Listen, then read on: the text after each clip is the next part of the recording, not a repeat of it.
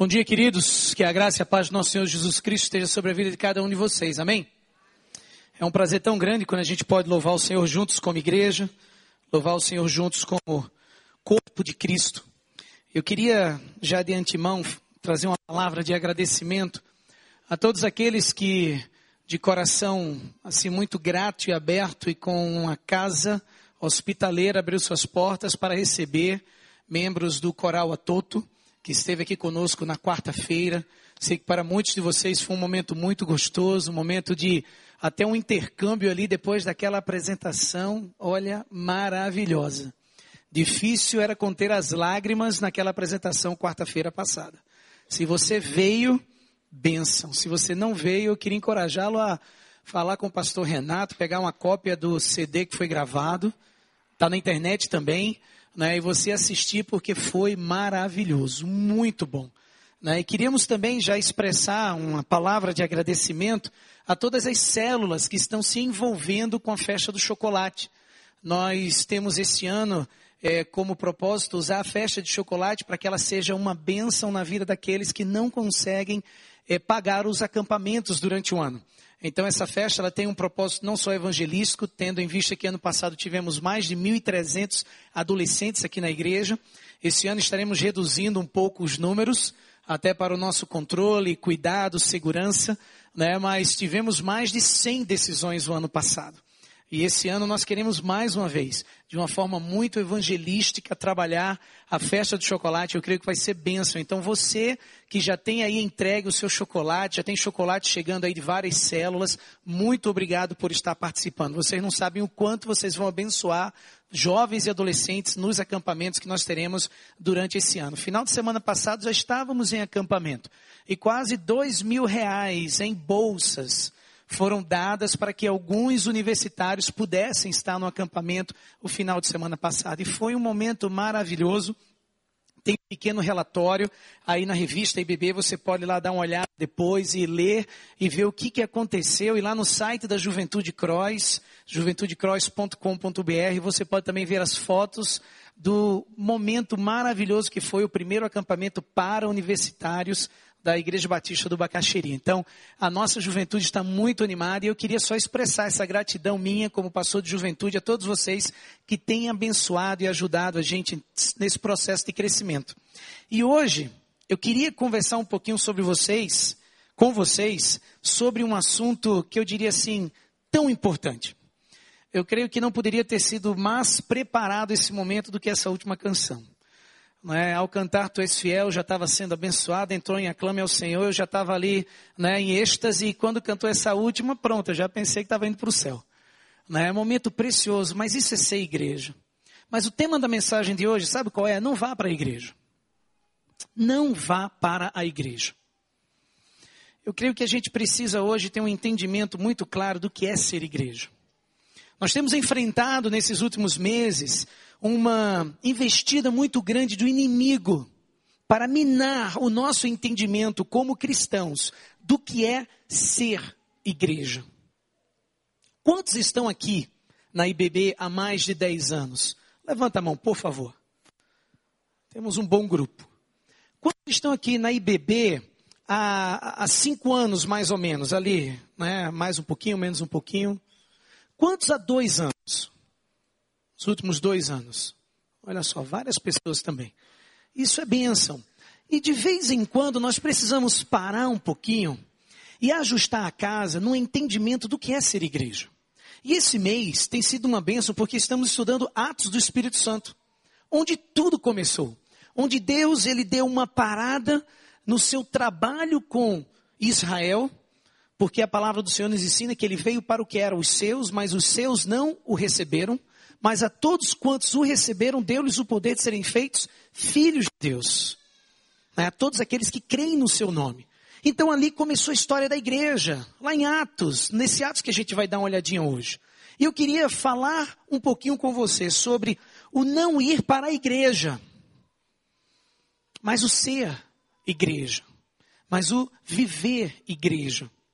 Se você abrir o seu boletim, você vai ter ali o esboço da mensagem E você pode acompanhar ali, pode acompanhar também com o PowerPoint, ou você pode simplesmente prestar atenção e tomar notas.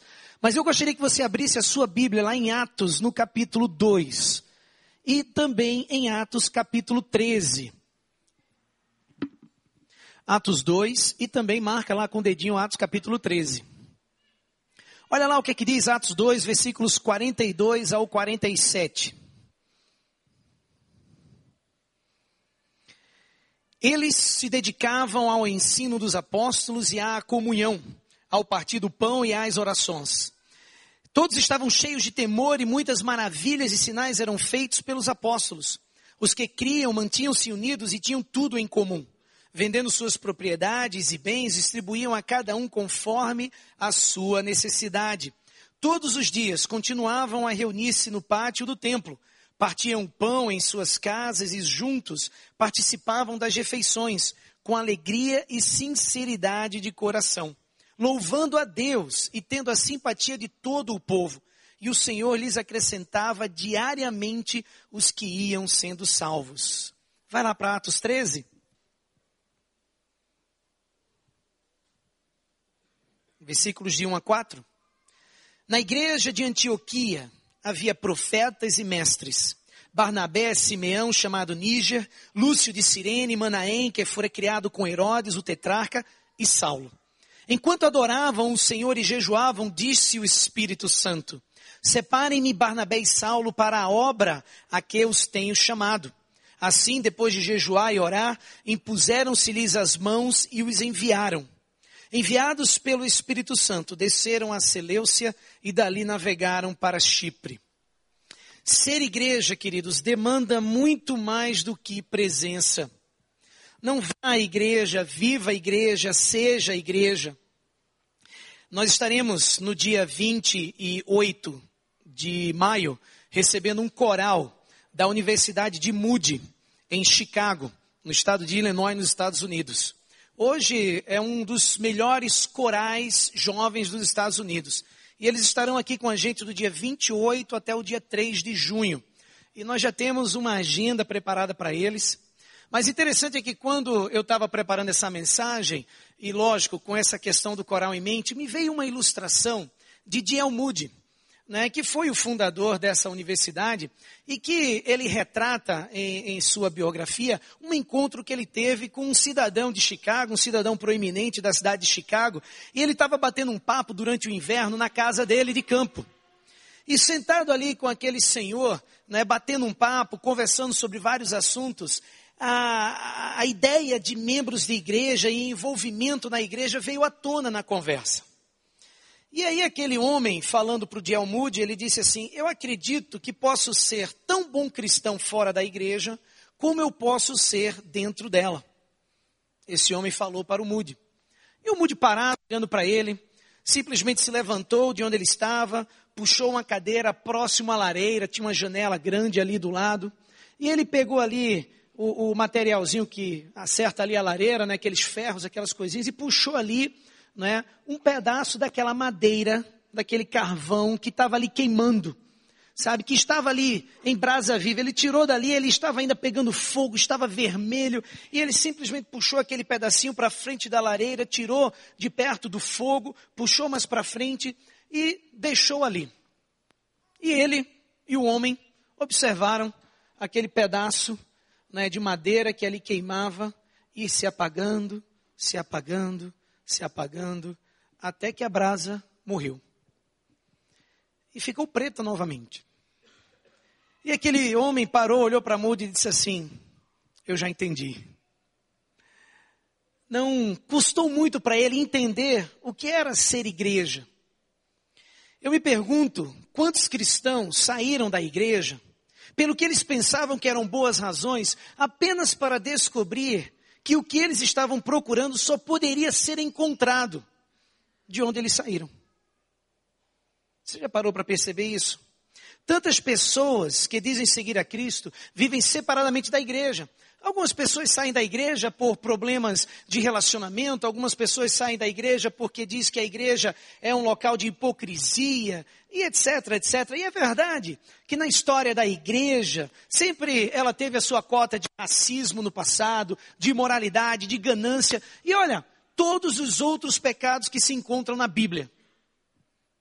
Para sua surpresa, é verdade que a igreja sempre teve essa sua cota. Alguns têm mesmo sido e verdadeiramente sido traídos por alguma experiência na igreja ou por algum irmão ou algum líder. E eles tendem a ficar longe. Não é? Eles não querem se juntar. E isso é uma marca, é um trauma que é vivido por alguns membros de igreja. Interessante que não só isso, mas existem algumas pessoas que têm a dificuldade de sentar por 50 minutos para ouvir de um livro que foi escrito há milhares de anos atrás. Tornam-se cansados pela rotina invariável. Você já prestou atenção? Você chega aqui na igreja, tem um estacionamento. Se você chegou um pouquinho atrasado, o estacionamento está lá fora. E se tiver um dia de chuva, então você não dá para entrar muito, porque o lado de lá do nosso estacionamento ele tem uma, uma mina d'água, então de vez em quando ele fica um pouquinho com água ali, então não dá para entrar em época de chuva. Aí você para o seu carro, às vezes até lá, Fagundes Varela, e aí você vem andando para a igreja. Aí você entra na igreja, aí você canta, puxa, talvez as mesmas músicas que cantou domingo passado, olha só. E aí ouve aqueles mesmos anúncios, né, de que vai ter isso, vai ter aquilo, aquilo outro. Vêm as mesmas pessoas. E a pergunta é: será que eu quero fazer parte disto? A questão é: como é que algo como igreja, que chega a alguns como tão cheia de hipocrisia e a outros como tão chata, será algo absolutamente essencial para a nossa sobrevivência espiritual? Esta é a pergunta. Porque é impossível viver cristianismo sem ser cristão de igreja, sem ser igreja. Parte do problema é que nós não entendemos a natureza da igreja. Nós nos entregamos até na nossa própria linguagem. Você já parou para pensar? Né?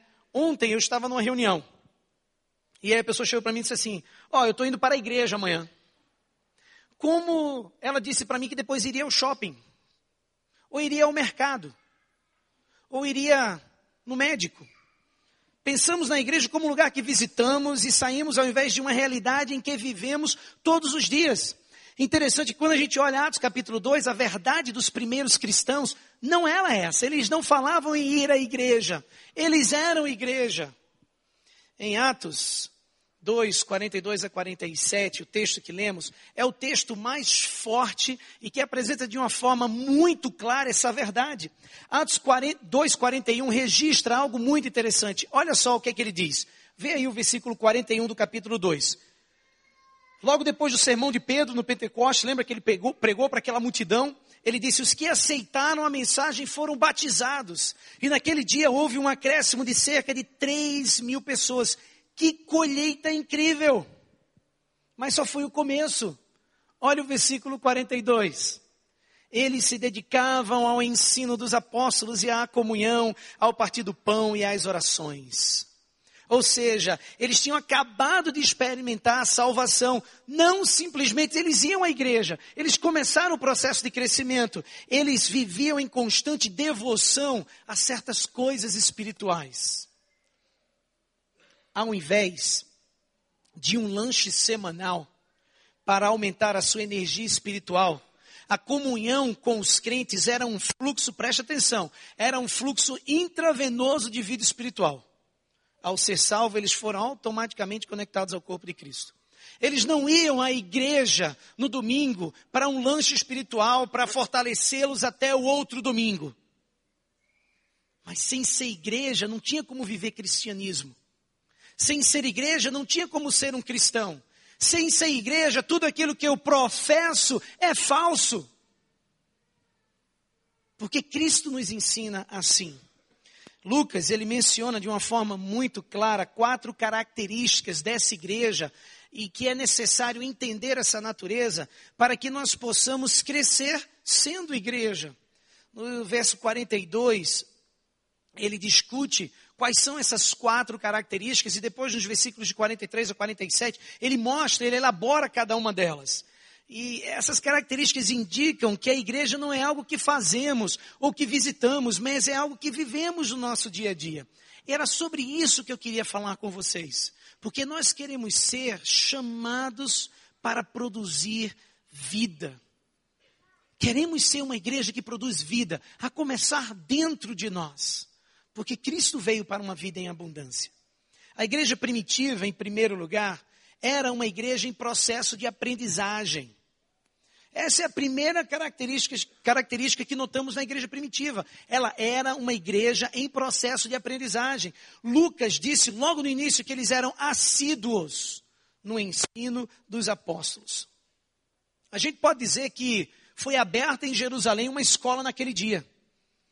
Naquele dia, 3 mil novos alunos no Jardim da Infância foram matriculados. E os professores eram os apóstolos. Interessante é que poderia ter sido tentador para estes primeiros crentes olhar para trás, até o Pentecostes, né, e recordar a forma como o Espírito Santo tinha trabalhado de uma forma tão dramática e pensar: nós não precisamos aprender, nós temos o Espírito Santo. Para que se colocar na presença dos apóstolos quando temos o Espírito Santo para nos ensinar? Você sabia que essa é a lógica ou a justificativa de muitos crentes que estão lá fora da igreja, dizendo que é, vera, é, é, é verdadeiro, é tranquilo, é normal ser crente sem igreja?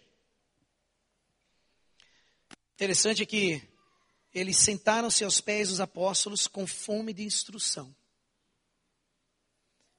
Interessante é que nessa questão Lucas ele não falou nada do vento, do fogo, do falar em línguas. Lucas só fala que eles se tornaram aprendizes. Você é um aprendiz? Você é alguém que tem seu, colocado o seu coração à disposição do Espírito Santo para que ele te ensine através dos líderes da igreja? Quando o Espírito de Deus invade nossas vidas, que é o que ele faz, ele nos traz fome da verdade de Deus. Você faz parte da EBD? Do CFI?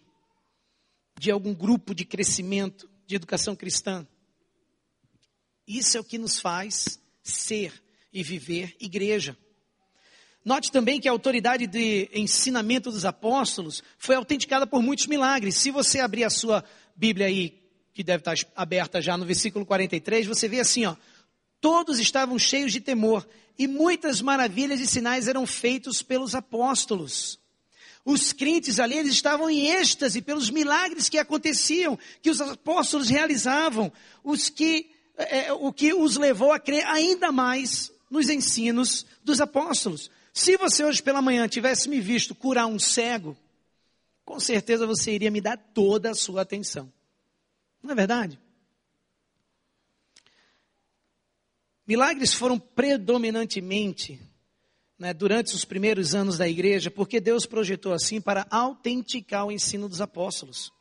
Hoje nós temos o ensinamento dos apóstolos no Novo Testamento. Assim, quando estudamos as Escrituras aqui ou em casa, com um desejo sincero em obedecê-las, aí estamos nos dedicando sim, como igreja, sendo igreja, vivendo igreja, ao ensino dos apóstolos. Porque a igreja primitiva, assim como deve ser a igreja do presente, deve ser uma igreja em processo de aprendizagem sempre. E quando eu digo igreja, queridos, não são as pilastras, nem as paredes, nem o piano, nem esse palco, são vocês, sou eu, nós precisamos estar em constante processo de aprendizagem. Isso é a primeira situação que nós vemos ali no versículo 43. Se você descer um pouquinho, você vê a segunda característica dessa igreja maravilhosa, que tem que ser a nossa igreja hoje. Olha só, a igreja primitiva era uma igreja amorosa. Você é amoroso?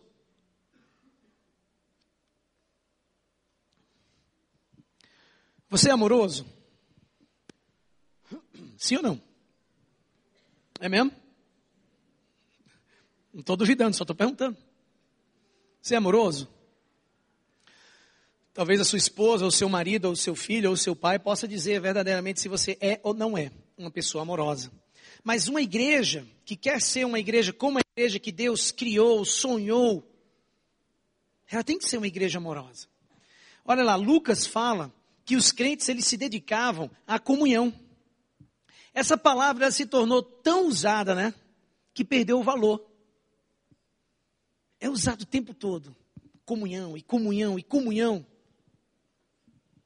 A palavra grega original para comunhão é koinonia. Acho que todos já sabem porque existe coral, grupo, banda, quarteto, escola dominical, até talvez marca de carro vai sair com o nome koinonia. Mas você sabe o que, é que significa? Tem dois significados muito importantes e são divergentes. Crer em algo em comum e compartilhar algo. Você compartilha de algo que você tem e você crê em algo como outros creem. Isso é coenonia. Isto é comunhão. Como crentes, há coisas que compartilhamos. Olha só, vai aparecer no telão, eu creio, em 1 João 1,3. Tem um versículo muito legal que diz assim: olha, nós lhes proclamamos o que vimos e ouvimos, para que vocês também tenham comunhão conosco. Nossa comunhão é com o Pai e com seu Filho Jesus Cristo. A coisa mais preciosa que nós compartilhamos juntos é a nossa comunhão com o Pai, com o Filho e com o Espírito Santo. Isso é a verdade que nós precisamos viver a cada dia. Quando compartilhamos juntos nele, preste atenção, quando compartilhamos juntos nele, todas as outras diferenças devem morrer. Olha só, isso aqui não é tranquilidade, não. Isso aqui é difícil. Preste atenção. Quando compartilhamos juntos nele, todas as outras diferenças devem morrer. Você crê nisso? Eu creio, mas confesso, não é fácil. Não é fácil olhar para a cara de alguns de vocês, como também não é fácil vocês olharem para a minha cara. E às vezes a gente alinhar e afinar nos assuntos. Não é verdade? Mas quando a gente sai do eu, do teu, e a gente entra naquilo que é Deus, Cristo, Espírito Santo, sabe o que acontece? Nem o meu nem o teu vale de nada. O que vale é aquilo que o Pai, o Filho e o Espírito Santo têm para cada um de nós. Isso é ser igreja. É por isso que a igreja, olha só, foi a primeira instituição na história a reunir os judeus e os gentios. Homens e mulheres, porque não era comum. Escravos e livres. Foi a igreja. Da mesma forma, a igreja de hoje deve incluir ricos e pobres, brancos e negros, saudáveis e doentes, jovens e velhos, presos e livres, e todos os outros que eu não mencionei. Isso é igreja. Você já viu como a gente diverge às vezes nas situações? Tivemos uma divergência há pouco tempo atrás, como igreja, ou pelo menos alguns que aparentavam ser igreja. A igreja deve se parecer com o Detran. Você já foi no Detran ultimamente renovar o seu, a sua habilitação? Olha, a última vez que eu fui no Detran, eu vi uma coisa muito interessante. Eu cheguei lá, tinha um cara que tinha acabado de chegar ali na João Negrão, né, tem aquele posto Detran lá. E tinha um caboclo lá que tinha chegado, e ele estava com uma Mercedes. Cara, que Mercedes. Eu fiquei babando pela Mercedes dele. E ele estacionou aquela Mercedes, eu tinha estacionado né, no Shopping Itália, então eu desci andando por ali, né, e ele estacionou a Mercedes dele ali próximo, desceu também. E chegando ali, nós né, praticamente nos vimos ali e fomos para uma fila. E nessa fila estava eu, ele, tinha mais umas quatro ou cinco pessoas. E uma dessas pessoas, meu companheiro, eu acho que não tinha tomado banho há algum tempo. Mas o cheiro era horrível. Mas estava bem na frente do cara da Mercedes. E aí eu né, rapidamente dei o meu lugar a uma senhora e fiquei um pouquinho mais para trás por uma questão né, normal, né, para, para ajudar a ficar um pouquinho mais distante daquela pessoa, mas é só no Detran que você vê uma pessoa que é dona de uma Mercedes na mesma fila de uma pessoa que provavelmente, não sei o que, é que ela dirigia, não vi, mas ao ver a pessoa, você né, faz algumas deduções. Esse tipo de comunhão pode ser desconfortável no início, mas você sabia que eu demorei tanto naquela fila que o cheiro começou a passar? Eu já não sentia mais. Olha só, gente, quando as pessoas, com todos os motivos para dividir, acabam amando um ao outro, você pode estar certo de que algo poderoso e sobrenatural está acontecendo. Isso é ser igreja. Não é ir para a igreja. Isso é ser igreja. Por isso que eu olho para você e você olha para mim, temos nossas diferenças, mas quando nós temos todos os motivos do mundo para dividir, mas a gente começa a amar um ao outro, é porque o Espírito Santo está agindo. E isso é ser igreja. Por isso que estamos estudando Atos do Espírito Santo. Porque é só o Espírito Santo para fazer algo assim. Nós compartilhamos algo entre nós, mas também compartilhamos de algo entre nós. Nos versículos 44 e 45, se você abrir aí a sua Bíblia, lá em Lucas 2, né? Lucas descreve como os crentes venderam as suas propriedades, os seus bens, usaram esses recursos para ajudar outras pessoas. E alguns cristãos dizem que essa prática era a forma primitiva de comunismo. E que hoje deveria viver isso como igreja e tal. E olha, algumas pessoas perguntam: isso é verdade? Eu diria sim e não. Eu diria sim, sabe, e não, porque Jesus e os apóstolos nunca proibiram diretamente a propriedade privada. Pelo contrário, eles incentivavam a propriedade privada. Se você olhar nesse mesmo texto, tem ali uma passagem que fala que eles se reuniam nas casas. Casas de quem? Dos irmãos. Não tem instituição com CNPJ. Era a casa dos irmãos, ou seja, propriedade privada. Era ali onde a galera ia, se juntava para compartilhar do Evangelho, para amar uns aos outros, para adorar o Senhor, para amar uns aos outros. Era ali, para apoiar, para vivenciar tudo aquilo que a palavra nos ensina. Vemos que fica muito claro em Atos que também era normal as pessoas desistirem dos seus bens, mas isso era feito de forma voluntária Olha lá, Atos, lembra da, da história de Ananias? Perdão, e Safira? Atos 5. Vira só umas folhinhas, versículo 4. Olha o que, que diz a passagem. Quando Lucas fala dessa questão da propriedade privada, né? Ele diz assim: olha, ela não lhe pertencia. Falando para eles, aquela propriedade não pertencia a vocês? E depois de vendido o dinheiro, não estava em seu poder? O que o levou a pensar em fazer tal coisa? Você não mentiu aos homens, mas sim a Deus. O que, que ele está querendo dizer? Isso aqui era teu. Você não tinha obrigação de dar nada ao Senhor disso ou à igreja. Era isso que ele estava falando. Ele disse: Mas se você deu, que não fosse com mentira, com corrupção ou com algum outro tipo de subterfúgio para ganhar algo ilícito, era isso que ele estava dizendo, ou seja, mais uma vez ele valida a propriedade privada. E eu digo que a resposta também é sim, porque quando o Espírito de Deus entra na vida de uma pessoa, esse tipo de doação sacrificial é muitas vezes o resultado. Muita gente é movido a entregar bens, a vender bens para ofertar, para abençoar, para sustentar. De repente você percebe que dinheiro e posses não definem você e você quer ajudar necessitados. Isso é normal acontecer, por isso que eu digo sim e não. Eu acho que o nosso Deus é um Deus de equilíbrio. Porque a gente também não consegue fugir de alguns versículos, como 1 João 3,17. Vai aparecer na tela, olha só. Se alguém tiver recursos materiais e vendo seu irmão em necessidade, não se compadecer dele, como pode permanecer nele o amor de Deus? É muito clara essa passagem. Ou seja, nós não podemos viver nenhum nem outro, tem que haver um equilíbrio na nossa vida com Deus. Esse versículo, ele é preocupante porque a gente tem tanta gente necessitada ao nosso redor. E a gente tem que viver uma vida onde a gente abençoa. E é por isso que tantas células vivem esse processo de abençoar irmãos que estão passando por uma, uma, um tempo difícil, uma dificuldade. Muitas vezes a ABC, ali com a, a cesta básica, né, é, é, assistente social trabalhando com um emprego para aquela pessoa tem abençoado tantas famílias. Isso é ser igreja. Isto é viver igreja. Eu acho que às vezes a gente gasta tanta grana com tanta coisa, né? Vai chegar aí o mês de maio, dia das mães.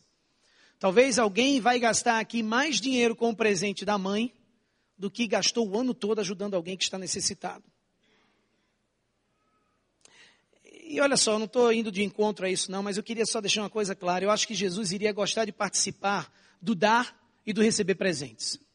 Eu creio que ele iria gostar. É normal e saudável para as pessoas que se amam se expressar dessa forma. nós temos até alguns tipos, né? Algumas linguagens do amor que são essas aí, né? O, o de dar presentes, né? O de abençoar dessa forma. Mas não devemos deixar que a expressão se torne em um pretexto para a ganância e o materialismo.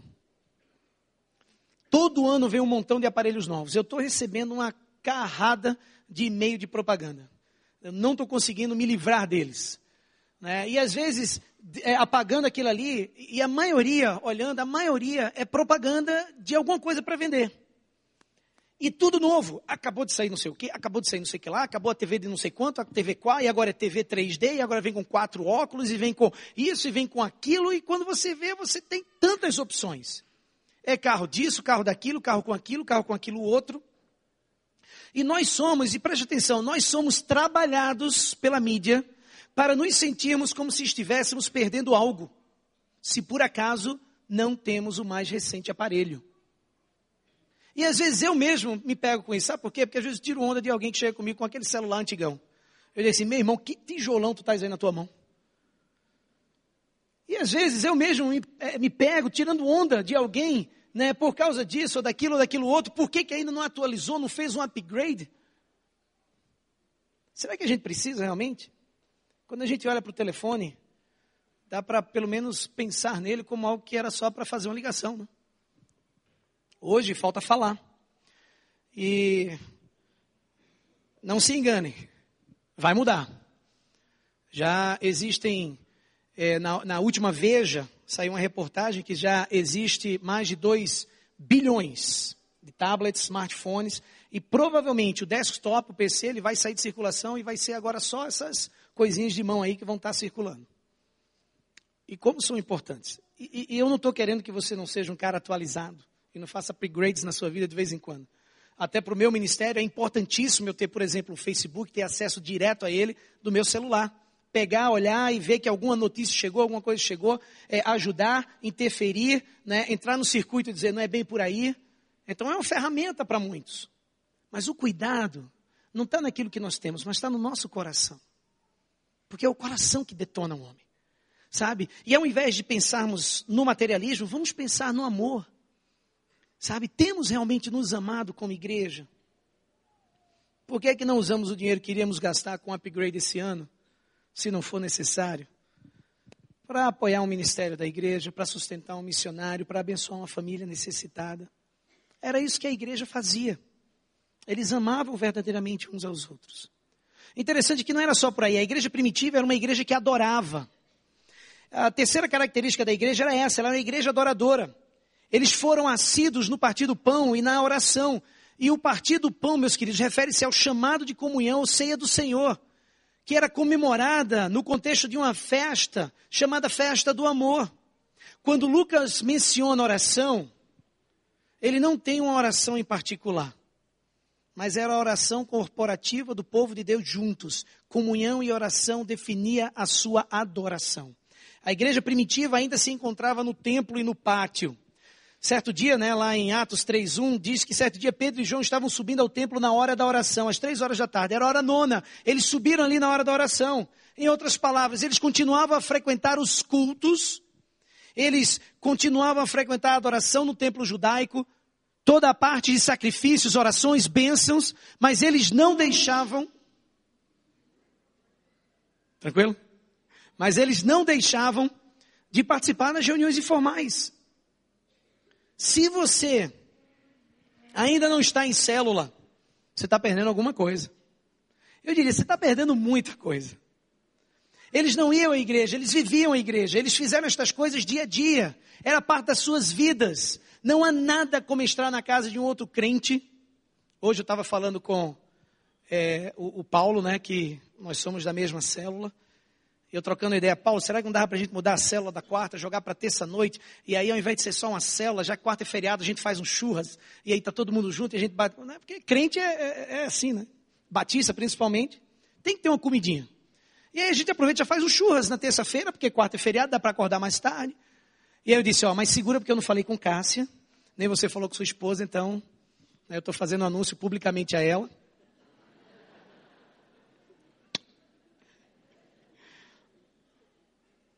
Se este tipo de comunhão não faz parte da sua experiência de igreja, você está perdendo, meu querido.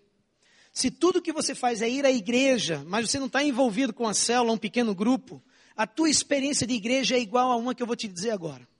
Pode ser que seja um, né, um pouquinho forte, mas é mais ou menos isso.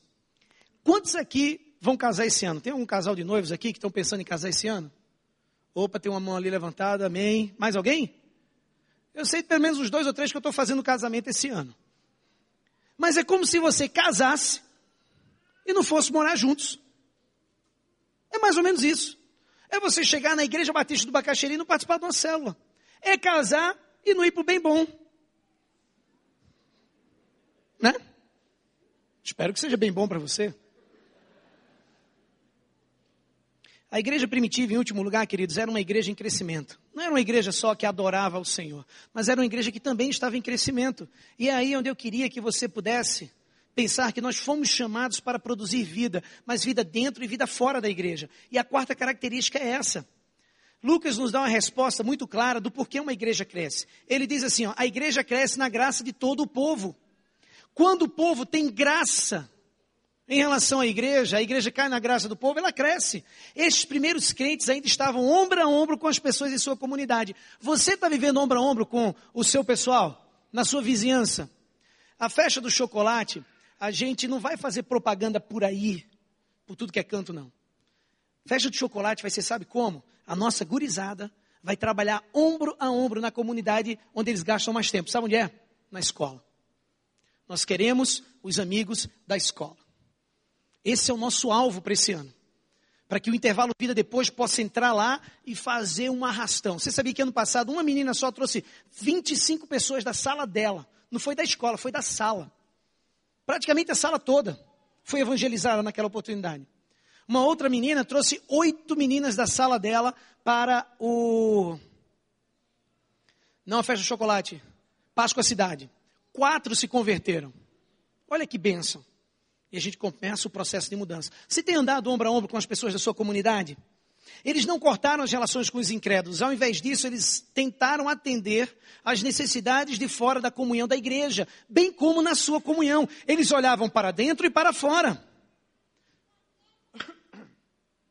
Perdão, uma das coisas que tentamos fazer nessa igreja é justamente isso: é deixar que a comunidade saiba que nós a apoiamos, expressamos esse apoio de forma prática. Você já viu que esse prédio aqui ele é aberto todo dia da semana? Das 8 da manhã, sete e meia, até às 10 da noite tem gente aqui? Você sabia que esse ano foram mais 100 alunos trazidos para cá durante a semana pela ABC? Você sabia que nós estamos num processo de trazer um obreiro vindo por meio da ABC para trabalhar com a juventude, para que possamos, de uma forma única e definitiva, adotarmos toda a ABC no Ministério de Juventude e trabalharmos com mais 600, 700 adolescentes e jovens. Vai duplicar. Mas esse é o nosso foco e um foco muito grande que já vem tentado há quatro anos. Eu, pelo menos, já tenho tentado há quatro anos não tenho visto ainda uma forma de fazer. E parece que o negócio está andando agora. A gente vai poder abençoar ainda mais. Sabe, quando nós tentamos ser sensíveis aos nossos vizinhos, quantas vezes já fui nos nossos vizinhos pedir perdão? Pelas vezes que a polícia apareceu aqui na porta da igreja, porque o som estava muito alto. Fui levar lá um chocolate. Coloquei o rabinho entre as pernas e fui lá pedir perdão porque nós extrapolamos. Não tínhamos nada de mal em mente de forma nenhuma, pelo contrário. Mas incomodou. E ao incomodarmos, temos que ir lá. Sabe, é isso que a gente faz. Temos tentado operar com integridade na forma como nós lidamos com as finanças.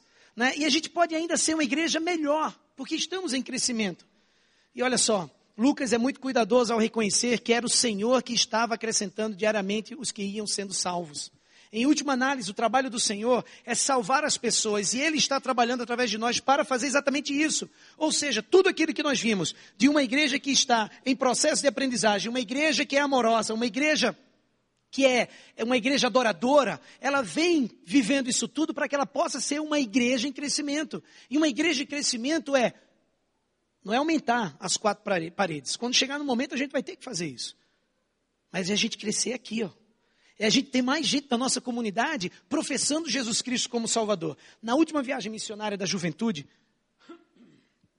perdão, hoje está meio ruim aqui a voz.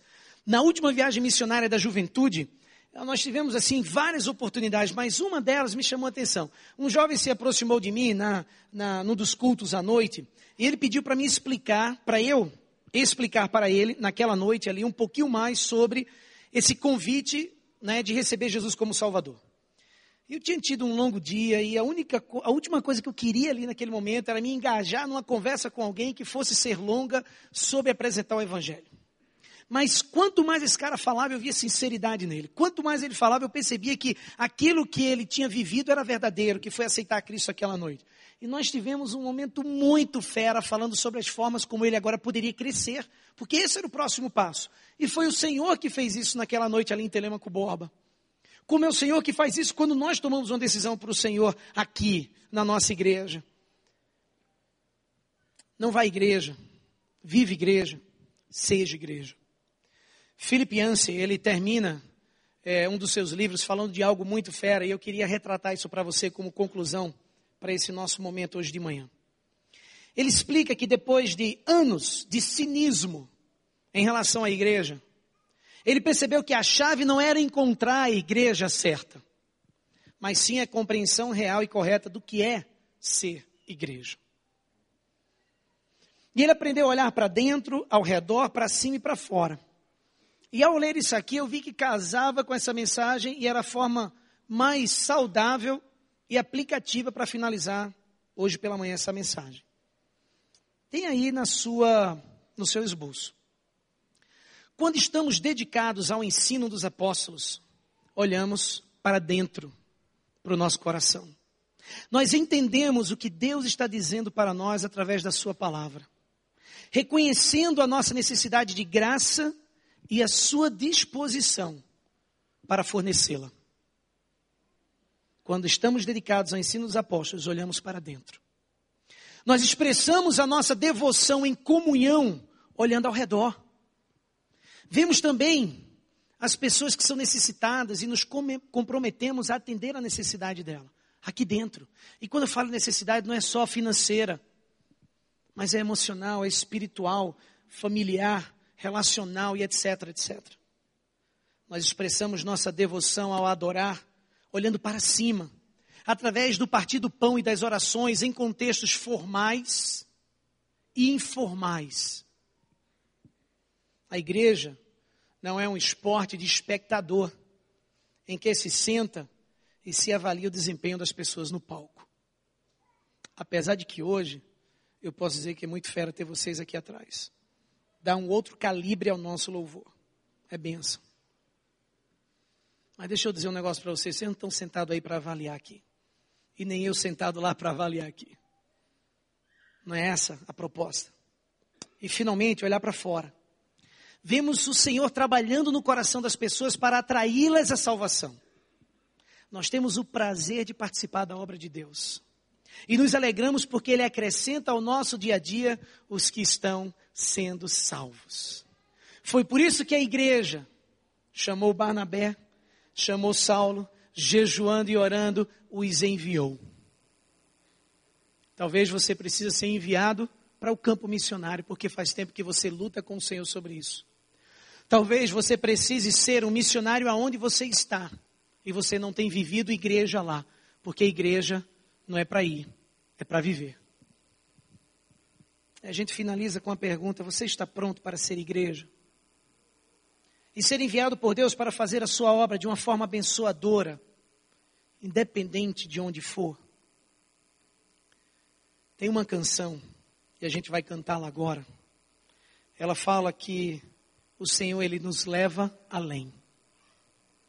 Eu queria que nós encerrássemos esse momento cantando essa canção.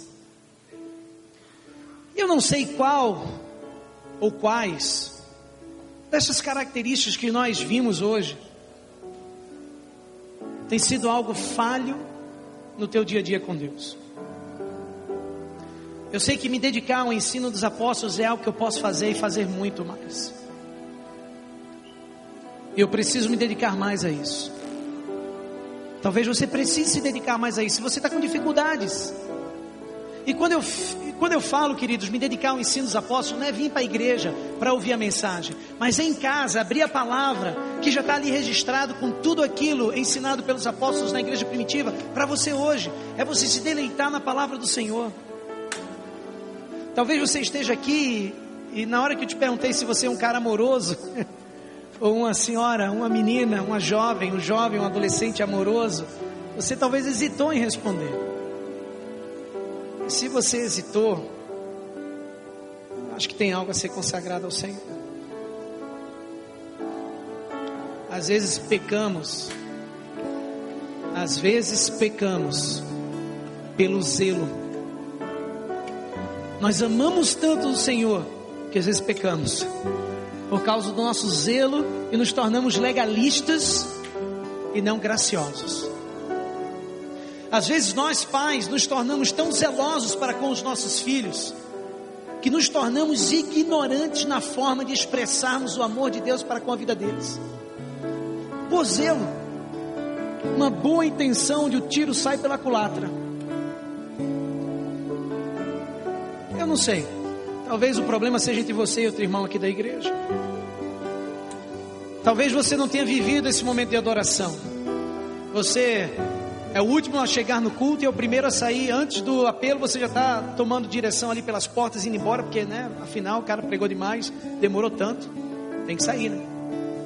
E você não participa da comunhão. Minha esposa briga comigo porque às vezes ela diz: Você é o primeiro a chegar e o último a sair da igreja. E o Dongli está ali rindo porque às vezes ele é o último junto comigo. Está eu e ele conversando. Sabe por quê? Porque é bom estar na comunhão dos irmãos. Traz crescimento. Ou talvez simplesmente você tenha rejeitado aquilo que Deus tem chamado você para fazer. Que é ombro a ombro com a pessoa lá do teu trabalho, da tua faculdade, lá da escola. Sabe, você proclamar Cristo, sendo igreja lá. E você vai ver que o Senhor ele transforma. E aí você pode dizer: sim, eu vivo igreja. Sim, eu vou causar impacto na minha comunidade. E aí a igreja vai fazer o quê? Ela vai crescer. Porque as pessoas vão vir pela graça, pela graça, pela graça. E talvez durante essa canção você queira consagrar algumas dessas áreas ao Senhor.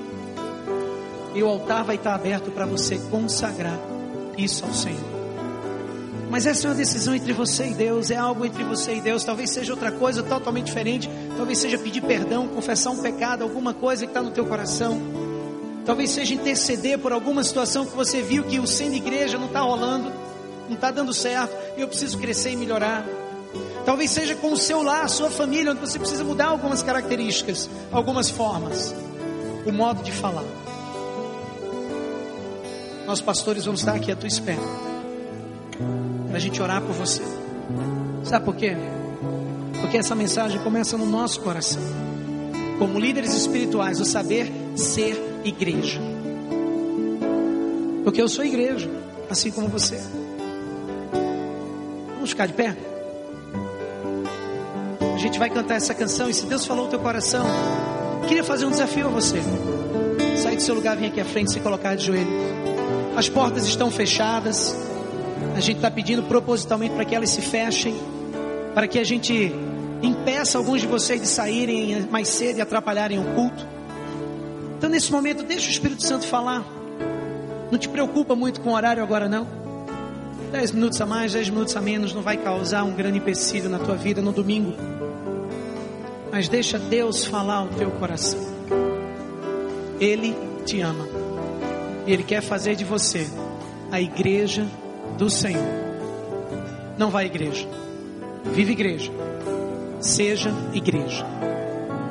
Vamos louvar o Senhor?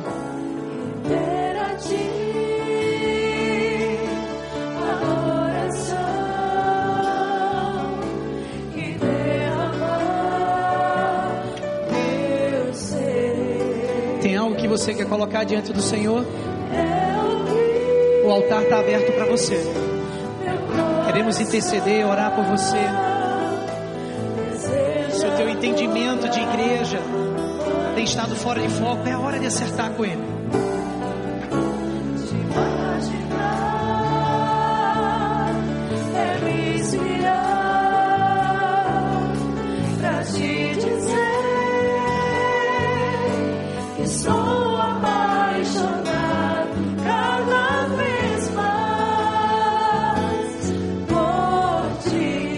Declare isso ao Senhor. Amém. Se coloca de joelho, querida. Deus falou ao teu coração. Sai do teu lugar e vem aqui.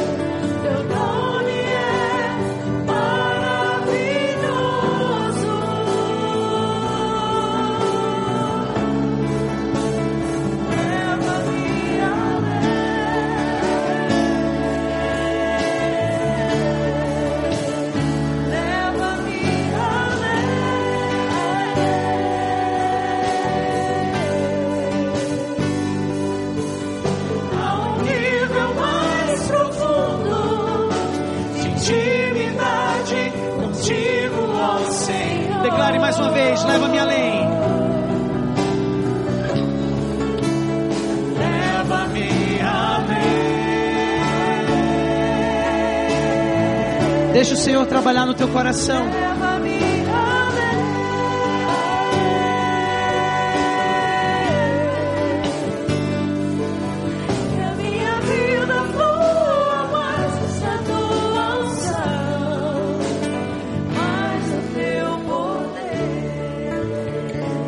orar?